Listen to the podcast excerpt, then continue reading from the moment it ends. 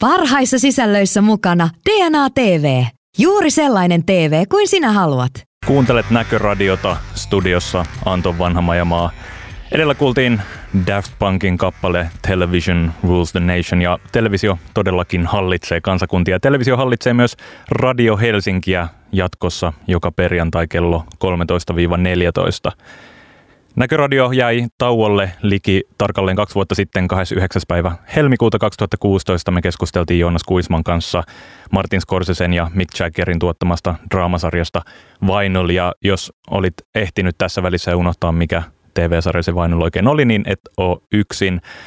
Vinyl jäi yhden kauden mittaiseksi sarjaksi. Se oli HBOn suursatsaus, jolla ehkä haettiin sellaista HBOn omaa Mad Menia ja ehkä jonkinlaista kilpakumppania myös Game of Thronesille, joka, joka kanava on aika lailla hallinnut, mutta, mutta ei onnistunut. Kilpailu katsojista oli Vainolille liikaa ja kakkoskausi lopulta peruttiin. Ja, ja toi sarjojen välinen kilpailu on kuluneiden kahden vuoden aikana vaan kiihtynyt. Uusia sarjoja on tullut ja mennyt ja välillä tuntuu, että ainut varma asia on se, että Game of Thrones eli GOT jaksaa kiinnostaa. Tämän vuoden GOT on tauolla, yhdeksättä tuotantokautta valmistellaan ensi vuodeksi, mutta uusia kiinnostavia TV-sarjoja ja TV-ohjelmia ilmestyy senkin edestä ja siksi Näköradion on korkea aika palata. Seuraavat kymmenen viikkoa ainakin keskitytään kaikista kiinnostavimpiin TV-sarjoihin ja TV-ohjelmiin meillä ja maailmalla. Joka viikko me käydään läpi ajankohtaiset asiat, annetaan katselusuosituksia suoratoistopalveluista ja myös sieltä perinteisen niin kutsutun lineaarisen television puolelta ja, ja syvennytään sitten yhteen aiheeseen studiovieraiden kanssa.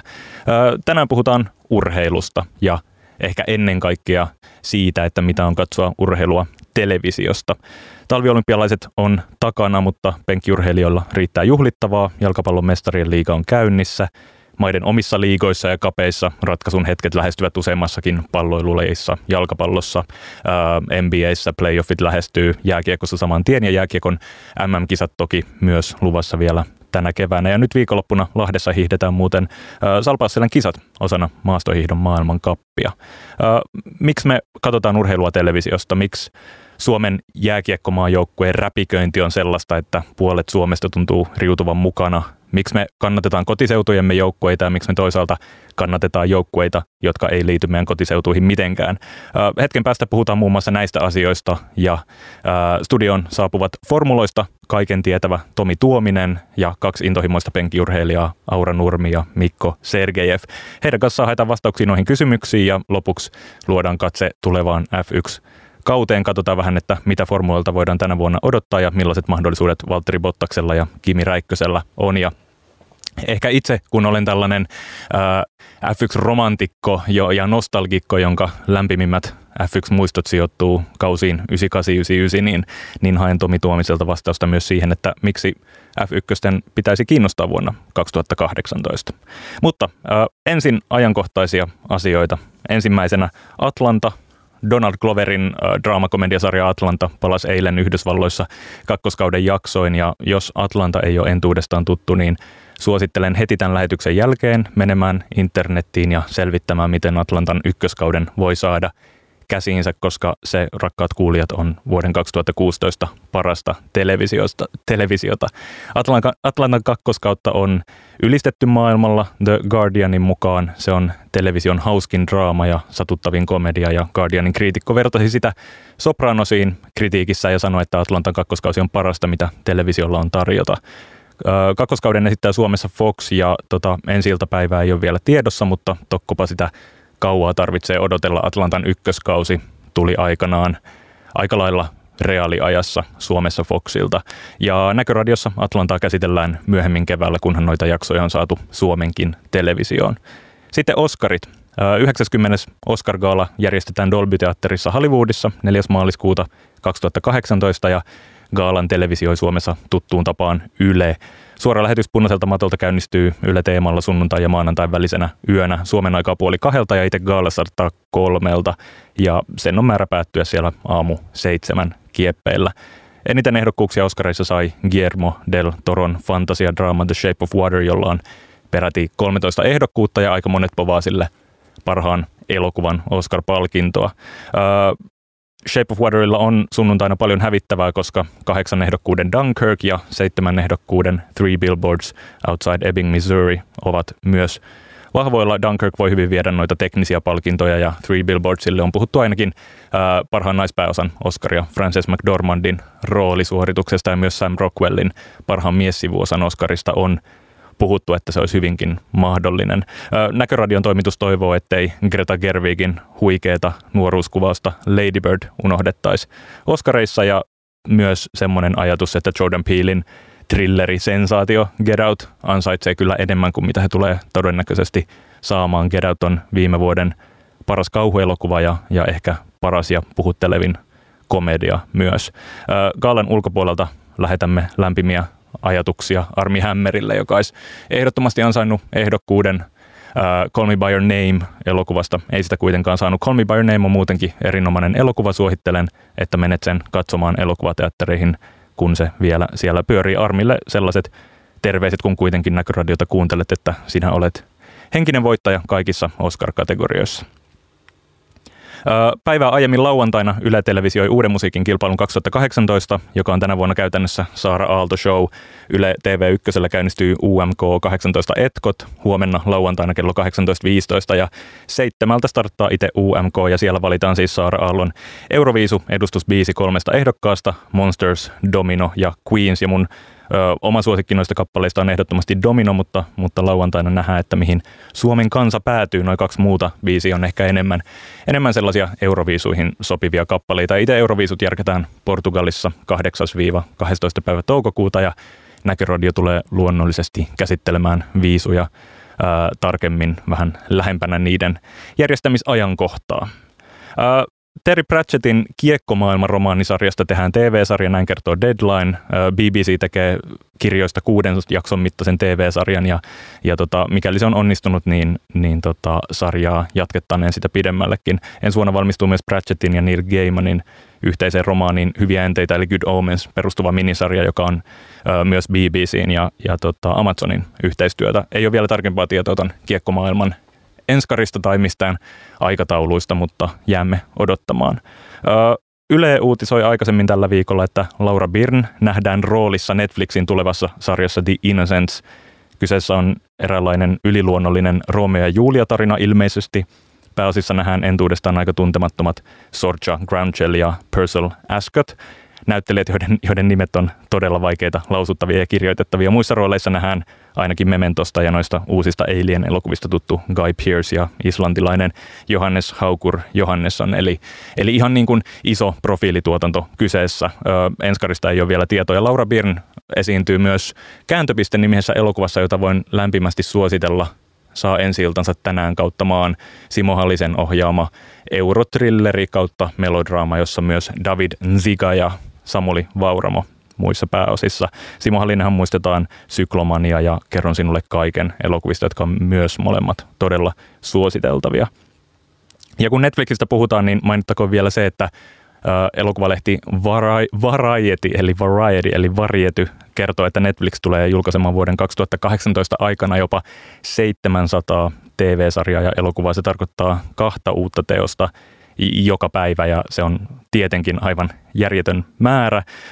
Viime vuonna Jenkeissä näytettiin 487 käsikirjoitettua TV-sarjaa ja siihen peilattuna toi 700 on tietenkin todella paljon, vaikka siellä lasketaankin mukaan, mukaan myös Netflixin elokuvat ja kaikenlaiset reality-hommat, joita he myös, myös jonkun verran tuottavat. Ja, ja kiinnostavaa on se, että Netflix ei tunnu vieläkään sarjojensa ja elokuviensa markkinointiin käyttävän ihan hirveästi rahaa tuntuu, että he panostavat enemmän vaan siihen, että sisältöä tehdään koko ajan lisää ja, ja on itse ainakin huomannut sen, että kun on jutellut kavereiden kanssa siitä, että mitä TV-sarjoja on tullut katsottua tai mitä vaikka Netflixistä on tullut katsottua, niin aika lailla eri asioita ää, jokainen katsoo. Tota, ja aika helposti sinne jää myös, myös asioita sen kaiken massan alle piiloon. Yksi näköradion funktio tänä keväänä tulee tietty olemaan se, että poimitaan tuolta Netflixistä niitä asioita, jotka sieltä tota, helposti ehkä unohtuvat tai, tai jäävät huomaamatta. Tota, toi Netflixin ja koko TV-alan paisuminen, niin sehän vaikuttaa vaikuttaa monellakin tapaa sekä siihen, miten me katsotaan televisiota, että siihen, että millaista televisiota tehdään. Kattomiseen se vaikuttaa silleen, että niin kun meidän täytyy olla yhä valikoivempia sen suhteen, että millaisia sarjoja me katsotaan ja millaisiin sarjoihin me investoidaan omaa aikaamme. Jos, jos TV-sarja kestää 6-10 tuntia ehkä keskimäärin, niin, niin meidän täytyy olla aika varmoja siitä, että se palkitsee. Ja tämä tarkoittaa, tämä on nyt vähän mutua, mutta mä oon joitain juttuja ja keskusteluja kuunnellut tästä, että TV-sarjat joutuu näkemään yhä enemmän vaivaa siihen ekaan jaksoon ja siihen, että katsojalle perustellaan heti alusta asti, että miksi tätä sarjaa kannattaa katsoa.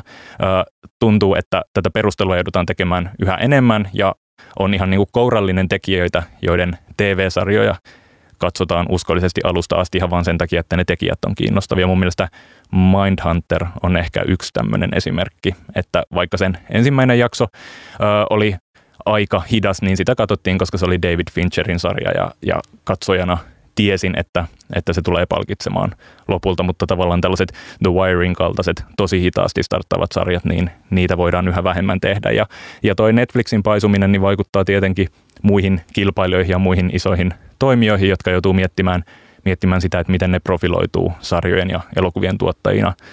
Amazon Prime, joka joka on eritoten Yhdysvalloissa tosi iso toimija, myös Suomessa jonkin kokoinen Amazon Prime, ja katsotaan kyllä täällä, se on täällä, täällä saatavilla, mutta ehkä, ehkä Suomessa vähän pienempi, niin Amazon Primehan tulee jatkossa keskittymään ennen kaikkea isoihin viihdeasioihin. Prime on peruuttanut peruuttanut aika paljon tällaisia pieniä, vähän arthausempia suosikkisarjojaan. One Mississippi, I Love Dick ja Jean-Claude Van Johnson, jokainen perute, peruutettiin ää, viime vuoden lopulla ja sen sijaan Amazon Prime on käyttänyt 250 miljoonaa dollaria Taru Sormusten herrasta romaanien filmausoikeuksiin. Niistä siis on tulossa Amazonille TV-sarja tässä, tässä jossain vaiheessa, mutta aika näyttää, että miten tuo Netflixin paisuminen vaikuttaa muuhun TV-alaan, miten se näkyy Suomessa, voiko se paisuminen jatkua vuodesta toiseen. Mä muistan, kun tehtiin näköradiota pari vuotta sitten ja silloin ennustettiin, että 500 sarjaa vuodessa tehdään, niin se tuntui jo tavallaan siltä, että, että katto on saavutettu ja tämän yli ei voida enää mennä, mutta,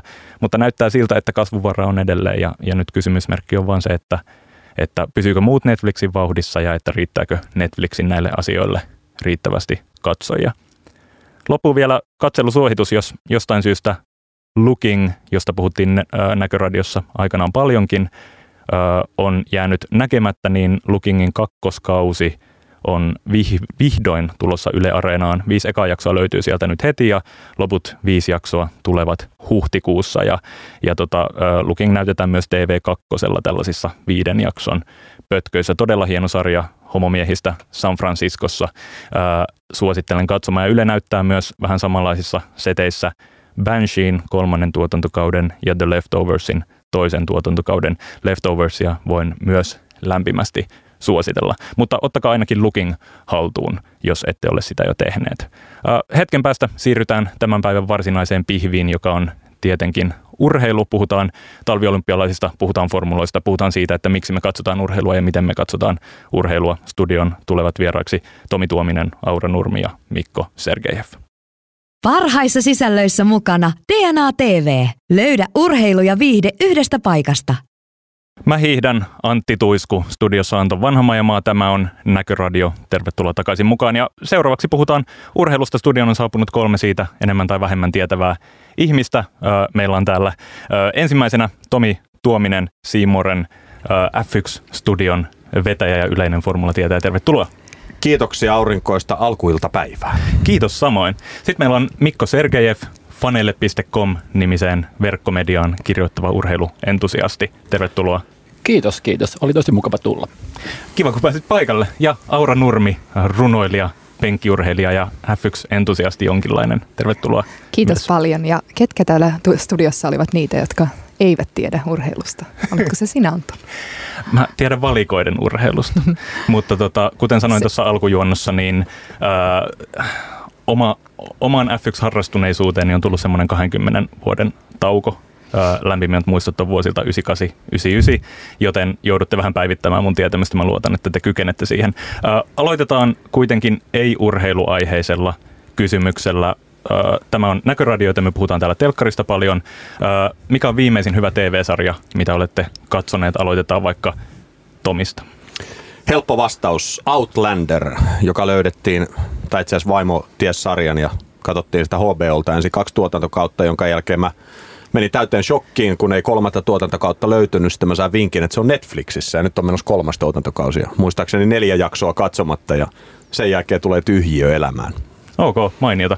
Kerro pähkinänkuoressa yhdellä virkkeellä, mistä Outlander kertoo, koska en ole itse itse katsonut. Se kertoo naisesta, joka äh, ikään kuin aikamatkustaa 200 vuoden taakse ja rupeaa elää sitä elämää 1700-luvulla. Aivan mieletön sarja perustuu Diana Capaldonin kirjoihin. Aivan uskomattoman upea. Suosittelen kaikille. Ok. Mikko, mikä on viimeisin hyvä TV-sarja, jota olet katsonut? Mulla on sellainen pienimuotoinen koukku tuohon himymmiin, eli kun pääsen kotiin, niin How I Met Your Mother rupeaa tulemaan oikein kunnolla, yleensä monta jaksoa putke, kunnon pakoputki. Katoksa sitä niin kuin jo useammatta kertaa? Toista, täytyy tunnustaa. Okei, okay, okei. Okay. Kiinnostavaa. Ää, Aura, mikä on viimeisin hyvä telkkarisarja, mitä olet katsonut? Katson itse asiassa todella vähän häpeäkseni sarjoja, mutta Margaret Atwoodin Handmaid's, Handmaid's Tale oli aivan loistava, odottamattoman hyvä, hirveän raasta aiheestaan huolimatta. Todella viihdyttävä ja hieno. Hyvä. Handmaid's Taleista tulee kakkoskausi tänä keväänä. Sitä Kyllä. odotamme. Mennään urheiluun. Aloitetaan talviolympialaisista Pyeongchangissa 8-25. päivä helmikuuta. Talviolympialaiset Suomen saldo oli jokseenkin, no ei nyt, ei nyt hyvä, mutta ei mitenkään poikkeuksellisen huonokaan. Yksi kulta, yksi hopea ja neljä pronssia. Mitalitaulukossa Suomi oli siellä 18 siellä Slovakian ja Iso-Britannian välissä. Sankareita oli Krista Pärmäkoski, joka otti hopeaa 30 kilometrin perinteisellä ja sitten kaksi pronssia 10 kilometrin vapaalla tyylillä ja 15 kilometrin yhdistelmähiidossa. Ja sitten oli tietenkin Iivo Niskasen kulta 50 perinteisellä ja naisten jääkiekkomaajoukkue, joka otti pronssia. Mitkä fiilikset teillä jäi kisoista näin niin kuin suomalaisesta näkökulmasta? Oliko onnistuneet kisat? Aloitetaan vaikka Mikosta. No mun mielestä oli ihan odotettu saalis, että mä en missään nimessä ton enempää edes odottanut. Okei, Iivon kulta tuli vähän puun takaa, se meni niin huonosti se ensimmäinen hiihto, että ajattelin, että tuskin sieltä mitään isompaa menestystä tulee, mutta täytyy olla tyytyväinen loppupeleissä kuitenkin. Tomi, kuinka paljon ehdit katsoa talviolympialaisia? Kyllä mä katsoin aika paljon. Sitten mä touhusin vähän mainos TVn kanssa niistä storeja, niin ikään kuin virankin puolesta tuli katsottua, mutta aika valikoituja lajeja, että nämä perinteiset hiihtolajit ja jääkiekko ja tällaiset, että nämä slope, mitkä tämä on, freest, kertokaa, mikä se on, kun hypitään laudalla? Uh, slope style niin, tai nämä jäi katsomatta aika, aika tarkkaan, mutta mutta kyllä mä tykkään ampumahiihdot ja tämmöiset. Mä, melkein urheilu kun urheilu tulee TVstä, niin se pikkasen naulitsee, mutta, mm. mutta en mä herännyt kertaakaan kyllä juurikaan katsomaan, paitsi nämä kuuden aikaa alkaneet jääkiekkoottelut, niin niitä mä muutaman viran puolesta heräsin katsomaan. Kyllä, kyllä. Aura, heräsitkö sinä katsomaan talviolympialaisia? Heräsin itse asiassa ihan viimeisen Pärmäkosken hiihdon, mutta se oli niin jännittävää, että mun täytyy laittaa se itse asiassa kesken pois ja katsoa vasta jälkilähetyksenä se, koska siis mä oon niin, niin kuin älytön, tosi intohimoisesti urheilun suhtautuva ihminen, niin se oli mulle kerta kaikkiaan liikaa ja musta nimenomaan siis Pärmäkosken suoritus oli näiden olympialaisten ylistettävin. Mutta tiedätkö tulo, ennen kuin sä rupeat katsoa sitä nauhalta, niin katsot sä ensin tuloksen ja sitten Mä uudestaan. katsoin nyt. Mä katsoin niin. tässä tilanteessa. Ykkösiä katson kyllä ihan livenä, mutta tota, on tullut paikkoja, jolloin on ajatellut, että nyt täytyy keskeyttää. Ainakin joskus häkkisen aikoina, kun mä olin vielä nuori tyttö, niin silloin. Toi on ihan tuttua. Mun sydän, että mun sydän ei kestänyt. Ihan tuttua, että sydän hakkaa liian paljon kuin jännittää. Mun mielestä se kuuluu penkkiurheilijan luonteeseen, että me kaikki mm. edetään sitä juttua, tehdään niin. niitä tarinoita. Kyllä. Nimenomaan juuri näin. Ja voi olla, että aamukuudelta on vielä jotenkin erityisherkässä tilassa ehkä katsomaan urheilua, koska on tehnyt sen fyysisen teon, että on pakottanut itsensä hereille nimenomaan tätä varten. Siihen liittyy sellaista erityistä jännitystä ja sitä, että on jonkin suuren äärellä. Joo, se on ehdottomasti parasta siinä. Kyllä mä muistan tota, parhaat lapsu, lapsuusmuistot liittyy just Australian avausosakilpailuun Formula 1, jolloin aamuilla herätin varmaan koko perheeni katsomaan jo vapaita harjoituksia ja kaiken maailman lämmittelyitä ja muita. Joo, mäkin muistan varmaan Susukan just ää, ää, viimeisen osakilpailun 98, niin, niin lämpimästi sen, että on herännyt aikaisin aamulla ja hipsinyt alakertaa ja avannut TV ja ketä... Oh. Kyllä. Mä vedän S hihasta, siis 82 herättiin koko perhe katsomaan Las Vegasin suora lähetys, kun Keke voitti maailman. Sinne voisi mennä Oho, takaisin kova, kyllä kova. ajamaan. Nyt oli kova, Las Vegasin. Tota, jäikö kisoista joku erityinen voitto tai hetki teillä mieliin? Oliko jotain, mistä nämä kisat tullaan muistamaan tai mistä te tuutte muistamaan nämä kisat? Mikko? No mun täytyy sanoa, että kyllähän nämä kisat tullaan muistamaan olympiakomitean suoranaisesta. No, jos ei nyt voi sanoa munattomuudesta, niin melkein. Venäjälle annettiin iso rangaistus, jota ei oikeasti noudatettu. Ne kilpailevat siellä joukkueena periaatteessa niin kuin Venäjän nimen alla. Jos annetaan rangaistuksia, niistä pitäisi pitää kiinni. Tämä on se, mikä mulla on päällimmäisenä mielessä. Joo, tuosta mun piti kysyä, koska sä kirjoitit tuosta fanelle.comiin kirjoituksen, eli niin kuin oikea ratkaisu olisi sun mielestä ollut se, että venäläiset urheilijat olisi yksinkertaisesti niin kuin diskattu näistä kisoista. Tai neutraalimman lipun alle. Tämä OAR, missä Venäjä mainitaan, niin eihän se ole oikeasti rangaistus. Se on sellainen, niin kuin, no me vähän nyt tökitään teitä ja annetaan teille vähän myötätuntopisteitä, mutta tota, ei kuitenkaan oikeasti rangaista. No, mutta kyllähän sieltä hirveän paljon venäläisiä urheilijoita puuttu sen takia, että heille ei annettu osallistumisoikeutta. Olisiko se sitten sun mielestä pitänyt olla niin, että nekin, jotka katsottiin puhtaaksi, niin heitäkin rangaistaan? Periaatteessa niin, jos pystytään osoittamaan valtiollinen dopingin käyttö. Sen pitää olla valtiollisen sen rankaisunkin jossain määrin. Eli kyllähän nyt neutraaleja olympialippuja on nähty aikaisemminkin, eikä mitään tällaisia ihmeellisiä pseudonyymejä. Mulle taas tosiaan jäi kanssa olympialaiset tällainen järjestäjätahon tavallaan juttu ja mulle tuli mieleen tämä meidän kultalle, anteeksi, pronssileijonien taistelu ja luin vähän niin taustatekstejä esimerkiksi Yleisradion sivuilta, jossa kerrottiin, kuinka tota, osa joukkueesta joutui maksamaan naisten joukkueesta niin kuin kaiken olympiamatkasta ja sitten ne harjoitusolosuhteet, nehän on ihan niin kuin, siis kammottavat. Mä oon runoilija, mä oon todella köyhä ihminen, ainakin silloin tällöin. Ja mun mielestä nämä olympiapronssijoukkueet, ne joutuu niin kuin olemaan siis huonommissa olosuhteissa kuin minä. Ja tota, siihen on saatava siis, kyllä me pystytään tekemään se muutos ehdottomasti. Ja siihen täytyy tarttua. Siihen on ilmeisesti niin kuin kommentoitukin jo. Toi on sellainen asia, mitä itse todella paljon ihmettelen, että mitä varten naisjääkiekko on sen kerran neljässä vuodessa pinnalla. Ja silloin se löytää vähän jotain tuloja loppuajan. Se käytännössä unohdetaan marginaaliin, että oikeasti pelaajien pitää maksaa kausimaksuja, vaikka ne pelaavat huipputasolla. En ihan ymmärrä kyllä. Että se Mistä täytyy... se raha pitäisi tulla? Jaetaan vaikka veikkausrahoja tasaisemmin. Niin, kyllähän tuossa on se ongelma, vähän niin kuin tuossa Venäjä-keisissä se, että vaikka, vaikka kilpaillaan ns. neutraalin lipun alla, niin ollaan kuitenkin Venäjän edustajia siellä ja arkikielessä puhutaan Venä, Venäjän joukkueesta, venäläisistä urheilijoista ja, ja väitän, että vuoden kahden päästä aika harva muistaa, että Venäjä itse asiassa ollut näissä olympialaisissa tavallaan valtiona, valtiona kilpailemassa.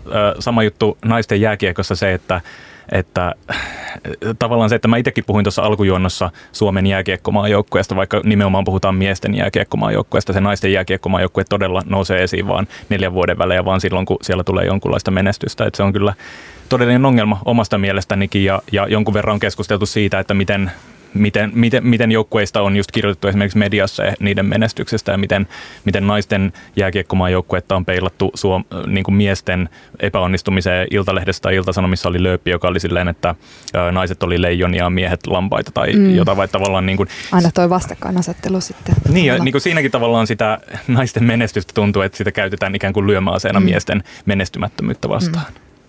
Hmm. Tota, mun on pakko siis sanoa mun oma erityinen hetkeni näistä talviolympialaisista oli Ester Ledecka, tsekkiläinen lumilautailun parisuurpujottelija, joka, joka osallistui supersuurpujotteluun ja voitti olympiakultaa ihan huikealla äh, sekunnin sadasosan marginaalilla. Äh, Anna Veitin, joka, jota oli aika lailla povattu valmiiksi mestariksi ja johti siinä vaiheessa kisaa. Se oli ihan uskomaton. Siitä on netissä hieno muutaman minuutin klippi, jossa on äh, tsekkiläiset selostajat, jotka niin kuin vaan räjähtää. Ja sitten parasta on melkein se, kun Ledecka tulee maaliin. Ilmeisesti laski vielä äh, lainasuksilla, ne ei ollut sen omat sukset. Äh, niin Ledecka näkee sen tulostaulun siellä ja se ei osaa, niin kuin, se ei, se, joko se ei usko sitä tai se ei osaa reagoida siihen oikealla tavalla. Silloin niin kuin naama ihan tonnin setelinen. Se on mahtava. Ja niin kuin, tollaiset hetket on niitä, minkä takia mäkin herään katsomaan näitä kilpailuja. Se, että jotain poikkeuksellista ja melkein niin kuin toismaailmallista tapahtuu siellä. Öö, onko tota, niin, puhutaan vielä siitä suomalaisten menestyksestä ja siitä, että kun on olympialaiset tai MM-kisat ylipäätään, niin puhutaan paljon suomalaisuudesta, puhutaan siitä, miten suomalaiset menestyy ja miten Suomi menestyy. Ja, ja mä uskon, että meille kaikille niin kuin jollain tasolla on tärkeää se, että mi- miten Suomesta puhutaan maailmalla ja miten suomalaiset menestyy siellä ja näin. Läikähtääkö teillä sydämessä olympialaisissa, kun Suomi pärjää? Aura? Kyllä. En, ei tota, tietenkään voi itsestäni poistaa tällaista, tällaista omaa ö, ylpeyttä omista kansalaisista ja varmaan siinä, jos oikein miettii sitä suuremmassa viitekehyksessä ja mittakaavassa, niin nämä voittoja meidän niin kuin järjestötoiminnalle ja harrastustoiminnalle ja koulutusjärjestelmälle ja paikkakunnille ja mille tahansa. Kyllähän sitä on syytä olla ylpeä, että mitä me ollaan täällä yhdessä saatu aikaiseksi. Just me verrataan tätä vaikka tähän Venäjän urheilukulttuuriin, niin se on huomattavasti monin tavoin niin kuin myrkyllisempi. Seurattiin näitä ää, nuoria luistelijoita, taitoluistelijoita, jotka ovat, niin kuin, joilla ei ole käytännössä omaa elämää ollenkaan. Suomessa me voidaan silti pärjätä huipulla, vaikka me annetaan meidän nuorille normaali mahdollisuus lapsen ja nuoren elämään. Mitä Mikko ajattelee suomalaisten menestymisestä? Tuntuuko kivalta? Tuntuuko kansalliselta? Koetko kansallista ylpeyttä? No totta kaihan se tuntuu äärettömän hyvältä katsoa triumfeja, voittoja, niistä saa parhaita tarinoita, mutta myös sit sellaiset niin kuin toisenlaiset tarinat. Et kyllä mun mielestä Kaisa Mäkäräinen edelleenkin on oman lajinsa huippu, vaikka olympiamenestys nyt saattoi jäädäkin täl, tältä erää, tai no, no jää, luultavasti jää, oli ehkä viimeinen startti olympialaisissa. Niin tällaiset myös toisenlaiset tarinat herättää mussa sympatian ja tosi voimakkaita tunteita. Koska penkkiurheiluhan loppujen lopuksi tosiaan ainakin mulle on tarinoita. Se on erilaisia tarinoita. Hyviä tarinoita, huonoja tarinoita, paljon tunteita. Ja se tunne on se, mikä siinä sohvalla välittyy ainakin mulle. Tomi, suomalaiset, Suomi, tuntuuko hyvältä, kun Suomi menestyy? Kyllä, to, tietysti mä kannustan aina suomalaisia. Se nyt on ihan mm. päivänselvä juttu.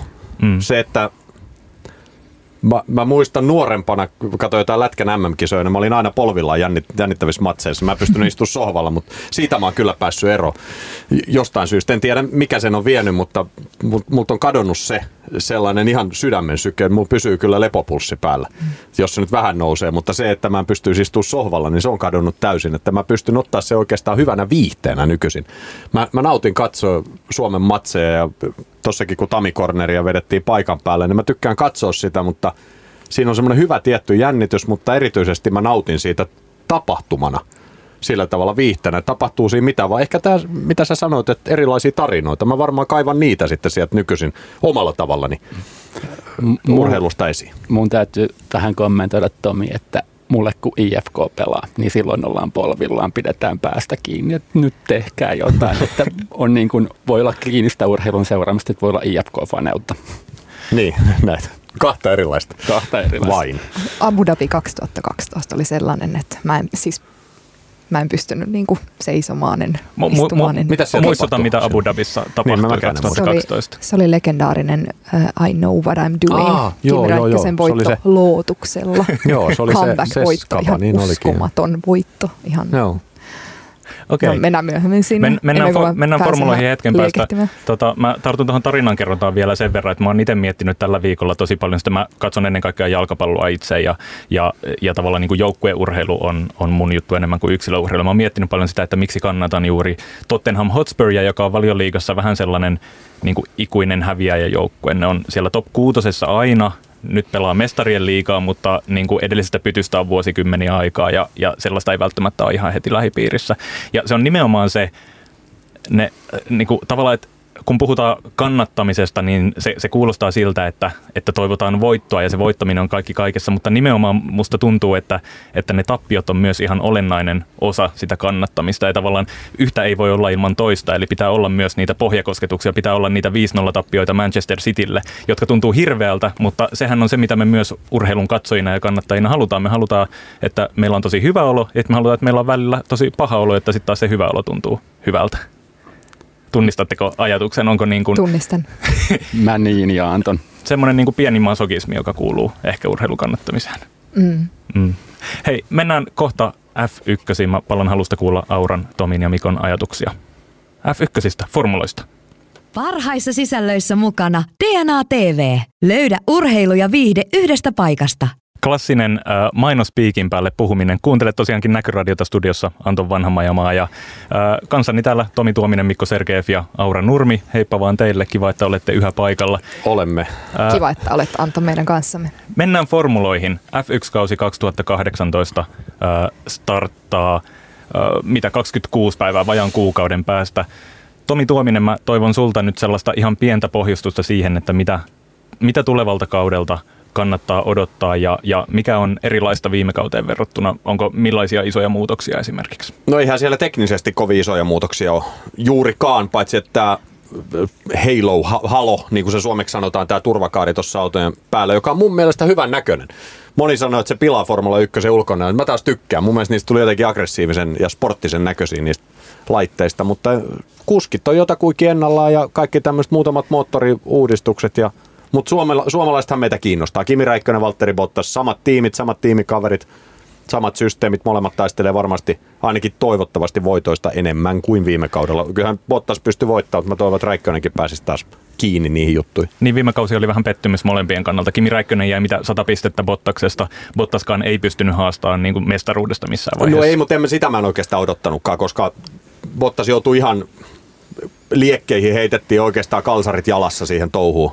Ihan, ihan kesken kaiken, kun Niko Rosberg lopetti, niin ei se ihan kovin helppoa siihen mennäkään, mutta mun mielestä se selviytyi hyvin siitä ekasta vuodesta. Mutta tänä vuonna pitää pärjää paremmin, jos haluaa jatkaa tiimissä. Jos on samanlainen kausi kuin viime kausi, niin sitten ei jatka, se on ihan fakta. Joo, mulla on kaksijakaiset suhteet noista ää, Bottaksen ja Räikkösen asetelmista. Siis totta kai meillä on ihan loistava, meitä hellitään, meitä katsojia. Meillä on siis Ferrarilla ja ää, Mercedeksellä kaksi huipputason kuljettajaa. Toinen heistä on vanha Ferrarin mestari. Toisaalta he on... Ja aika edellinen. Ferrari-mestari yhä, eikö Niin, niin? no, Edell- viimeinen, Kyllä, viimeinen. kyllä. Ja tota, toisaalta se näkyy kyllä edelleen, että he ovat kakkoskuskeja valitettavasti. Tämä näkyy erityisen rumasti viime vuonna Monakossa, joka on yksi mun lempikilpailu ja siellä on just näitä narratiiveja, näitä tarinoita. Ja Kimi Räikkönen olisi voinut voittaa tämän kilpailun. Se oli mulle hirveän iso pala. Mun oli vaikea pää- päästä siitä pettymyksestä yli, että tämä on se todellisuus nyt, missä. Kimi Räikkönen ajaa. Joten tavallaan toivon, että meidän suomalaiskaksikko ottaa alkukaudesta isoja voittoja. Kerro meidän kuulijoille, mitä Monakossa, Monte Carlossa tapahtui viime kesänä. Kim Räikkönen taktikoitiin voitosta ulos. Okei. Okay. Joo. Osaatko Tomi sanoa paremmin? No varikkotaktiikat pelattiin sillä Mm. mm. tavalla, että Vettel meni ohi.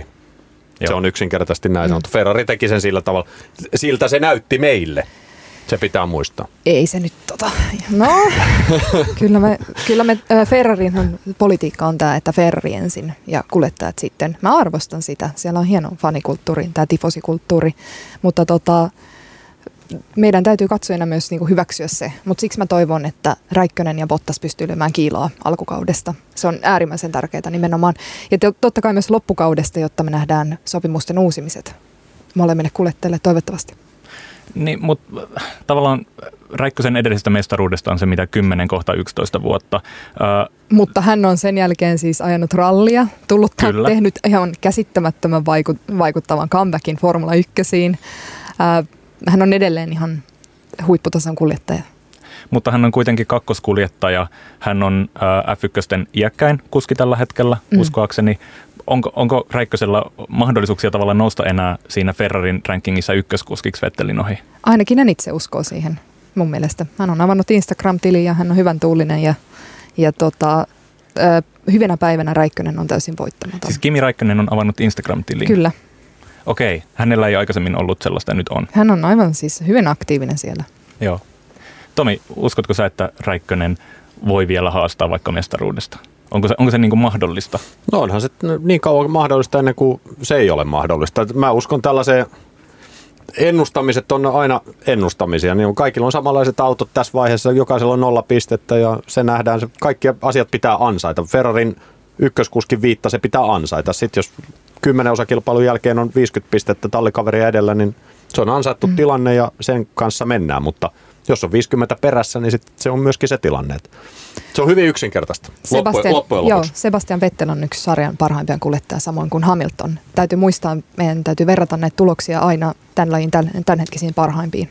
Sieltä on kovia haasteja tulossa Ricciardo, Verstappen, se Leclerc. Leclerc. Leclerc. Mä Ei se pelkäsin pää- tätä. se- no se on sanoa tulossa nimen. joo, mutta eihän se tänä- tänä vuonna mikään haastaja tietenkään. vielä. Mutta tota, niitä on nousemassa Bubbling Under ja myös uhkaamassa sitä Räikkösen ja Bottasken niin tallipestiä. Toisaalta tota, niin, meidän pitää verrata. He, o- he haastaa parhaimpia tällä hetkellä. Mm. Hamilton ja Vettel ovat Sarjan parhaat kuskit. sarjat parhaan, parhaat kuskit ovat olleet sitä monta vuotta. Ää, Räikkönen Bottas pärjää erinomaisen hyvin. Ja se täytyy myös muistaa myös, että Vettel on äärimmäisen epä, epätasainen ja tunne, tunnekuljettaja. Ja jos tavallaan Räikkönen pääsee henkisesti niskan päälle, niin Se on tosi vaikeaa sitä miestä vastaan kyllä. Se on kyllä. Hän Mm. on yksi mun suuria suosikkeja. Mutta tota, luotamme Räikkösen itsevarmuuteen ja tiettyyn arroganttiuteen siellä radalla. Niin Aura Nurmi, sun puheista kuuluu, paistaa läpi tietty Kimi Räikkönen fanius. Sä kirjoitit Nuoren voimaan syksyllä 2015. Se oli kirjakritiikki Oskari Saaren Aki Hintsa-kirjasta, mutta hän puhut siinä omasta suhteestas F1 ja, ja Kimi Räikkösen. Sä kirjoitat siinä muun muassa, että Kimi Räikkönen on F1 viimeinen persona ja outolintu. Niin, ö, onko näin? Onko Kimi Räikkönen se räiskyvin persona siellä ja viimeinen tämmöinen jotenkin hahmo? Räiskyviä hahmoja siellä kyllä on, mutta ehdottomasti Räikkönen on viimeinen outolintu. Hän ei vaan ole näinä vuosina oppinut käyttäytymään niin kuin Formula 1 pitäisi käyttäytyä. Ja siksi hänellä on niin suuri fanikunta, koska nuoret miehet voivat samaistua häneen, hänen niin kuin sellaiseen tiettyyn ulkopuolisuuteensa. Mm. Me puhuttiin tuossa ennen lähetystä pikkasen siitä, miten, miten tällaiset hahmot on ehkä tulossa vähän urheiluun ö, takaisin pienen breikin jälkeen. Juteltiin Miko ja Tomin kanssa siitä. Ö, mistä se johtuu ja onko F1 niin kuin nähtävissä se, että, että tulee lisää tällaisia persoonia, jotka, jotka hätkähdyttää kommenteillaan ja on ehkä vähän silleen niin kuin vastahakoisia sen suhteen, että miten median kanssa kuuluu työskennellä. Tomi? Joo, siis ensinnäkin mä tykkään siitä, että on taas persoonia. Siinä oli muutama vuosi välissä, jolloin kaikki pakotettiin samaan muottiin ja kaikki puhuu ihan samalla tavalla. Ne mun mielestä näyttikin ihan samalta kaikki jätkät. Nyt siellä on taas vähän erinäköisiä kundeja ja joku Hamiltonkin painelee, siis kiiltää niin paljon, että luulen, että on kultakauppa tullut varikolle välillä, kun se siellä kävelee. Mutta, ja samoin Räikkönen, siis Räikkönenhän missään tapauksessa on, mitä sä käytit tuossa näitä räjähtäviä persoonia, vai Mm. mikä tää oli? Niin No se- okei, okay, hän on ehkä niin kuin antiteesi niin, räjähtävälle niin, niin, nimenomaan, mutta hän sitten taas sillä omalla tavallaan myöskin, siis sitä karismaa hän on kilometrikaupalla mm. hänessä. Nimenomaan, ja ju, just sitä, mä arvostan just sellaisia kavereita siellä, jotka tilan astuessaan ottaa sen tilan haltuun, ja Kimi Räikkönen on yksi näistä. Ehdottomasti. Ja, ja siellä Hän on paljon, aito. Niin, niin sillä, sillä tavalla joo, kyllä oma persoonansa ja oma aito itsensä ja, ja sitten siellä on näitä, Max Verstappen on omalla tyylillään vähän semmoinen kukkopoika, Daniel Ricardo on taas kaveri, joka hymyilee kuin Naantali aurinko joka päivä. Ja, ja vähän niiden annetaan puhua jo myöskin omia mielipiteitä, että se ei ole ihan pelkästään sitä tiimin Q&A listalta, että näin kun sulta kysytään, niin sä vastaat tällä tavalla. Että kyllä mä tykkään. Ja se on muissakin urheilulajeissa on tullut tämä vähän sama, että se jostain syystä joku mainostoimisto buumi kävi jossain vaiheessa läpi koko urheilun kentän ja kaikki pakotettiin samanlaiseksi, mutta nyt, nyt se on eri juttu. Johtuuko tämä myös siitä, että F1 katsojamäärät on ja se raha, mitä sinne virtaa on ollut laskussa ja tavalla, että, että täytyy löytääkin vähän uusia tapoja avata sitä lajia ää, vähän niin kuin yleisölle uudestaan. Mä luin BBCiltä jonkun ää, arvion siitä, kun F1 sai uuden, uuden omistajan viime vuonna ja Bernie Ecclestone viimein väistyi, niin miten sen jälkeen on, on niin kuin avattu sitä lajia ihan uudella tavalla, että on vähän avattu enemmän sitä, että millaista kuvamateriaalia ää, nämä joukkueet saa jakaa sieltä radalta ja kaikkea tällaista, niin liittyykö siihen myös se, että nämä hahmot saa jotenkin tai nämä kuljettajat, hahmot, saa olla vähän enemmän niin kuin omia itseään ja vähän vapaammin siellä. Mikko? Toi saattaa olla yksi syy, mutta itse mä veikkaan, että sosiaalinen media on tässäkin se vastaus. Eli kun on yksilöllistä aikaa olla Instagramissa, niin kuin Kimi nyt on avannut Instagram-tilin, tai Facebookissa tai jossain, niin tavallaan sitä kautta pääsee itsenään liikkeelle. Sitten sit se valuu myös perinteisiin medioihin, jos saa käyttää tällaista vähän ärsyttävääkin sanaa, koska media on kuitenkin aina tarinoiden tuotosta. Mutta kyllähän tämä Liberty Media, tämä jenkkifirma, joka tän nyt otti Formula 1, niin kyllähän he avaa sitä hommaa amerikkalaiseen tyyliin. Mä oon, mä oon toivonut vuosikaudet Formula 1 tämmöistä amerikkalaista avoimuutta. Mä tykkään jenkkisarjoista, jenkkien autourheilusarjoista, just siinä avoimuuden ja tietynlaisen, siis Formula 1 yhdessä vaiheessa oli sellainen, että kuskit piileskeli siellä ja kulki median ulkopuolella. Eihän se nyt ole siinä mitään järkeä siinä touhussa. Mutta sitten jenkkisarjoissa, kun sä keskeytät, niin jos et sä tuu siihen kertoa, että mistä oli kysymys, niin tulee semmoinen penalti, että riittää. Ja siinä muuten, kun sä puhuit näistä rangaistuksista, niin siellä oikeasti pidetään niistä kiinni. Ja kaikki niitä asioita noudattaa. Nyt ne on tuomassa tätä samaa ja tuonut sen Formula 1. ja mun mielestä se on vain ja ainoastaan positiivinen asia.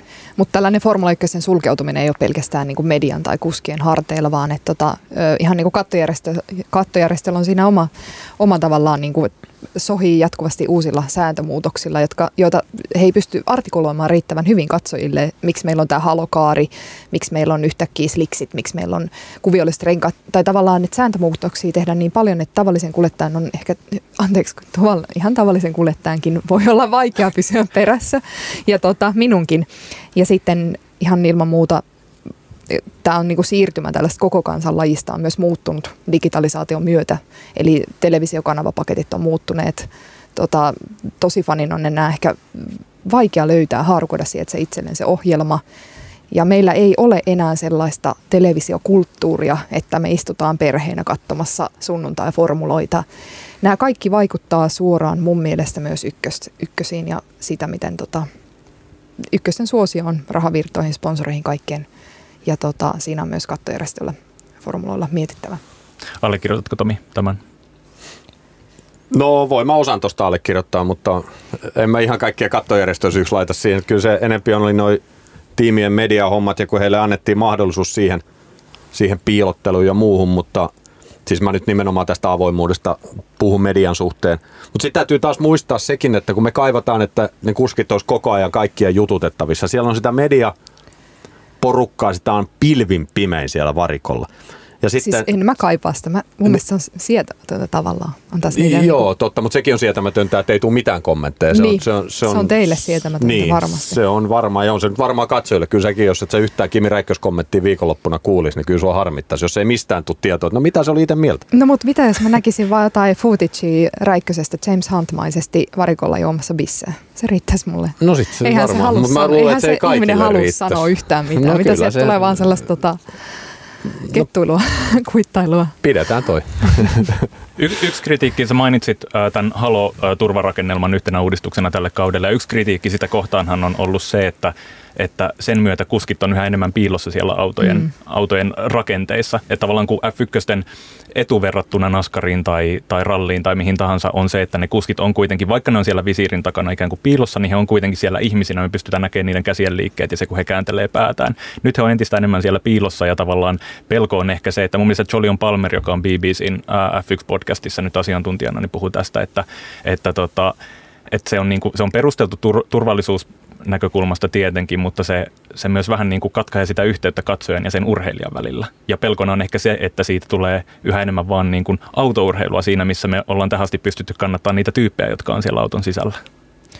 Mä oon kyllä tismalleen samaa mieltä. On ongelma, jos me ei ylipäätänsä eroteta kuljettajan kypärän väritystä. Silloinhan me ei tiedetä, kuka siellä ajaa.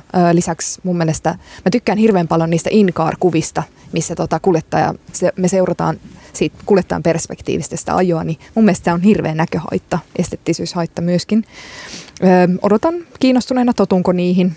Jotkut sääntömuutokset on sellaisia, että niihin sitten ajan kanssa vaan tottuu, eikä niitä edes, mua ärsytti jopa sellainen hanstuki, sellainen niskatuki jossain vaiheessa.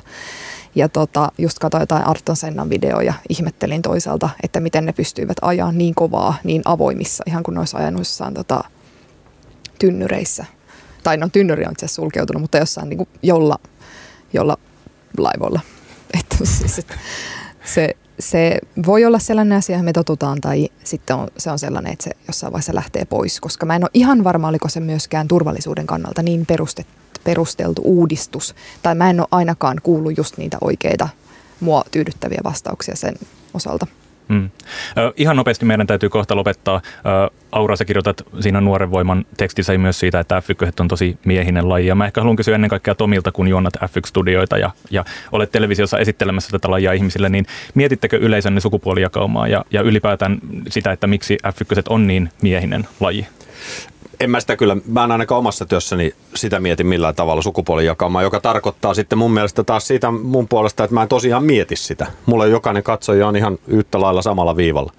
Ja tänä, tänä päivänä tietysti tämmöisten sukupuolijakaumien miet, miettiminen, se on ymmärtääkseni kovin tule, tulenarka aihe, että ei kannattaisi edes tunnustaa, vaikka sitä kuinka miettisi, niin siitä tulee heti sanomista, mutta ei ihan totta, en, en mieti sitä. Että mulla on ihan sama, että onko se Aura vai sitten Perttu katsomassa, niin Se, kaikki, on, kaikki on samoja katsojia. Mitä mieltä olet Grid Girlista, tästä kuumasta perunasta? No ne on nyt poistettu kaikkien mieliksi, niin hyvä niin sitten Niin, varmaan. eli F1 NS-varikkotytöt on poistettu ja ilmeisesti varikkolapsia otetaan nyt jatkossa, vähän niin kuin futiksessakin No se, se, on, että se on mun mielestä kyllä kova juttu, koska tuommoiset nuoret karttinkuljettajat, kun ne pääsee siihen, siis jos he on karttinkuljettajia esimerkiksi nyt, mm. niin onhan se ihan mieletön hetki tuommoiselle lapselle. Ja kyllä mä, siis mikään ei ole niin upeata maailmassa kuin lapsen ilo.